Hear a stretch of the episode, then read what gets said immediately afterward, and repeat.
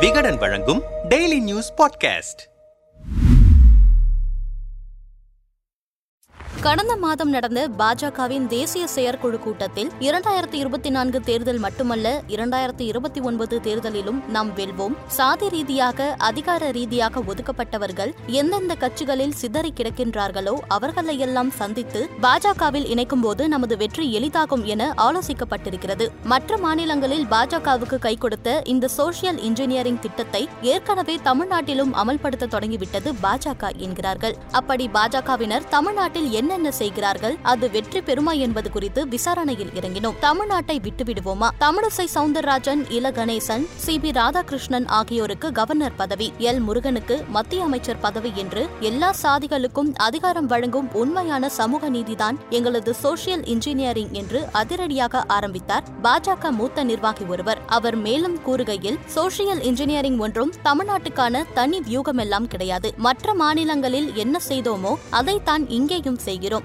ஏற்கனவே தேவேந்திர குல வேளாளர் சமூகத்தினர் மாநாட்டில் அமித்ஷா பங்கேற்றார். பல்லர் ஆதி திராவிடர் என்ற பெயர்களிலிருந்து அந்த சமூகத்தினருக்கு விடுதலை பெற்றுக் கொடுத்தார். நான் நரேந்திரன் நீங்கள் தேவேந்திரன் என்று மோடியே பேசினார். அது அந்த சமூகத்தினர் மத்தியில் நன்றாக வேலை செய்தது. டாக்டர் கிருஷ்ணசாமி ஜான் பாண்டியன் போன்றோராலேயே பாஜகவை விட்டு விலக முடியாத நிலை ஏற்பட்டுவிட்டது. அதேபோல எல்முருகன் பாஜக மாநில தலைவராக இருந்தபோது முதன்முறையாக அருந்ததியர் மக்கள் பாஜகவால் ஈர்க்கப்பட்டார்கள். தொடர் களப்பணி காரணமாகவும் முருகனுக்கு மத்திய அமைச்சர் பதவி கொடுத்ததாலும் இப்போது அந்த சமூகத்தில் ஒரு பகுதி பாஜக வாக்கு வங்கியாகவே மாறிவிட்டது. அடுத்ததாக வட மாவட்டங்களின் கணிசமாக வாழும் வன்னியர் மக்களை குறிவைத்தோம். மக்களுக்கு துன்பம் விளைவித்த வாதாபி சூரனை அழிப்பதற்காக சிவபெருமானின் நெற்றிக்கண்ணிலிருந்து தோன்றிய நெருப்பு துண்டை சம்பு முனிவர் யாகத்தீயாக வளர்த்தெடுத்தார். அந்த அக்னி குண்டத்திலிருந்து தோன்றியவர்கள்தான் வன்னியர்கள் என்ற புராண கதையை ஏற்கனவே பாமகவினர் பிரபலப்படுத்தி இருந்ததால் அந்த சமூக இளைஞர்களை எங்கள் பக்கம் இழுப்பது எளிதாகவே இருந்தது. அவர்களை குறிவைத்தே விழுப்புரம் கடலூர் உள்ளிட்ட மாவட்டங்களில் மந்திர மாலை தாமரை மாநாடு நடத்தினோம். என்னதான் சனாதன பாஜக எதிர்ப்பு என்று திருமாவளவன் பேசினாலும் பறையர் சமூகத்திலும் இந்து மதத்தில் தீவிரம் காட்டுவோர் இருக்கத்தான் செய்கிறார்கள். அதோடு விசிகாவிலேயே அதிருப்தியில் இருப்பவர்களை தடா பெரியசாமி தன் பயப்படுத்தி வருகிறார். அதிமுகவின் நிரந்தர வாக்கு வங்கியாக இருந்த முக்குலத்தோர் சசிகலா ஓபிஎஸ் டிடிவி ஆகியோர் ஓரங்கட்டப்பட்டிருப்பதால் அந்த கட்சி மீது அதிருப்தியில் இருக்கிறார்கள். எனவே முக்குளத்தோரை குறிவைத்தும் வேலையை தொடங்கி இருக்கிறோம் இவர்களோடு அரசியல் அதிகாரமற்று இருக்கும் சிறு சமூகங்களையும் இலக்காக வைத்து வேலை செய்கிறோம். அதன் பலன் இரண்டாயிரத்தி இருபத்தி நான்கு மக்களவை தேர்தலிலேயே தெரிந்தாலும் ஆச்சரியப்படுவதற்கில்லை என்றார். பாஜகவின் இந்த செயல் திட்டம் பற்றி விசிக பொதுச் செயலாளர் ரவிக்குமார் எம்பியிடம் பேசினோம். பட்டியல் சமூகத்திலும் இதே காரியத்தை செய்து அதை மூன்றாக உடைத்திருக்கிறார்கள் பாஜகவினர். அதன் காரணமாகத்தான் எஸ்சி பட்டியலிலிருந்து வெளியேற வேண்டும் என்று சொல்கிற தேவேந்திர குல வேளாளர்கள்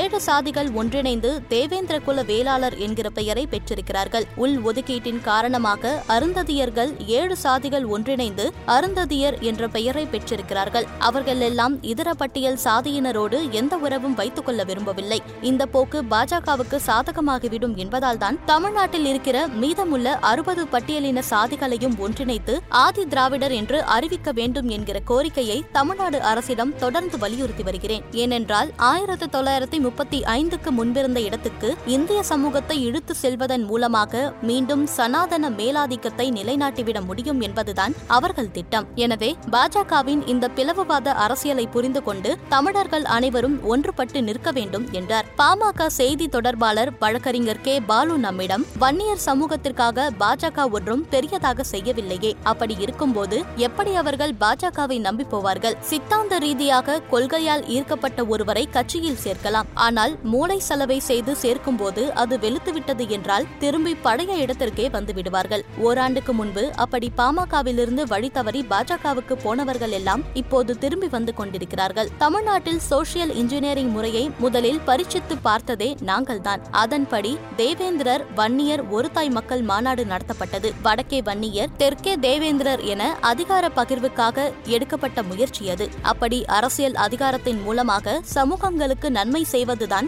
சோசியல் இன்ஜினியரிங்கே தவிர சமூகங்களின் பலத்தின் மூலமாக அரசியல் அதிகாரத்தை பெறுவது கிடையாது என்றார். இந்த குற்றச்சாட்டுகள் குறித்து பாஜக மாநில பொதுச் செயலாளர் ராம ஸ்ரீனிவாசனிடம் கேட்டோம். தேவேந்திர குல வேளாளரின் பட்டியல் வெளியேற்ற கோரிக்கை பல ஆண்டுகளாக தீர்க்கப்படாமல் இருந்தது. பாஜக தான் அதற்கு அரசாணை கொடுத்திருக்கிறது. யாதவ் சமூகத்தினர் முன்வைத்த மாவீரன் அழகுமுத்து கோனுக்கு அஞ்சல் தலை கோரிக்கை மிக எளிதான விஷயம். அதை கூட காங்கிரஸ் அரசு பத்து வருடங்களாக தட்டி கழித்தது பாஜக ஆட்சிக்கு வந்த இரண்டே ஆண்டுகளில் அதை செய்து கொடுத்தோம். அதேபோல நரிக்குறவர் சமூகத்தினரின் முப்பது நாற்பது ஆண்டு கோரிக்கையான எஸ்டி பட்டியல் கோரிக்கையையும் நிறைவேற்றியிருக்கிறோம். அடுத்து டிஎன்டியினருக்காக மத்திய அரசு கமிஷன் அமைத்திருக்கிறது. இதன் மூலம் பிறமலை கல்லர்கள் மறவர்கள் வலையர் சமூகத்தில் உள்ள முத்தரையர்கள் பயன்பெறுவார்கள் அதேபோல மத்திய அரசின் ஓபிசிக்கான இருபத்தி ஏழு சதவீத இடஒதுக்கீட்டில் யார் அதிகமாக பயன்பெறவில்லையோ அவர்களுக்கு உள் ஒதுக்கீடு கொடுக்கலாம் என்று ரோகிணி கமிஷன் பரிந்துரைக்கிறது.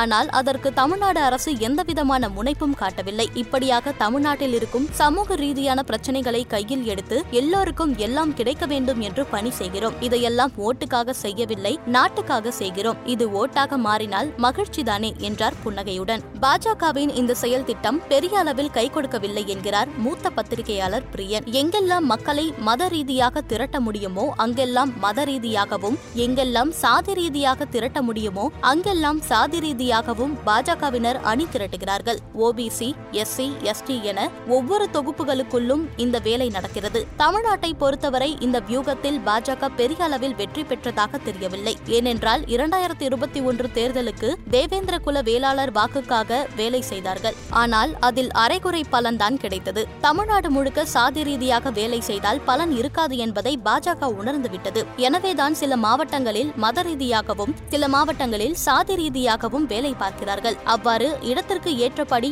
மைக்ரோ மேனேஜ்மெண்ட் முறையில் வேலை செய்வதுதான் அவர்களின் சூத்திரமாகவும் வெற்றிக்கான வழியாகவும் இருக்கிறது என்றார். நாட்டையே ஆள்கின்ற கட்சி எந்தெந்த பகுதிக்கு என்னென்ன தேவை என்ற ரீதியில் ஆய்வு செய்து பணி செய்தால் எவ்வளவு நன்றாக இருக்கும்?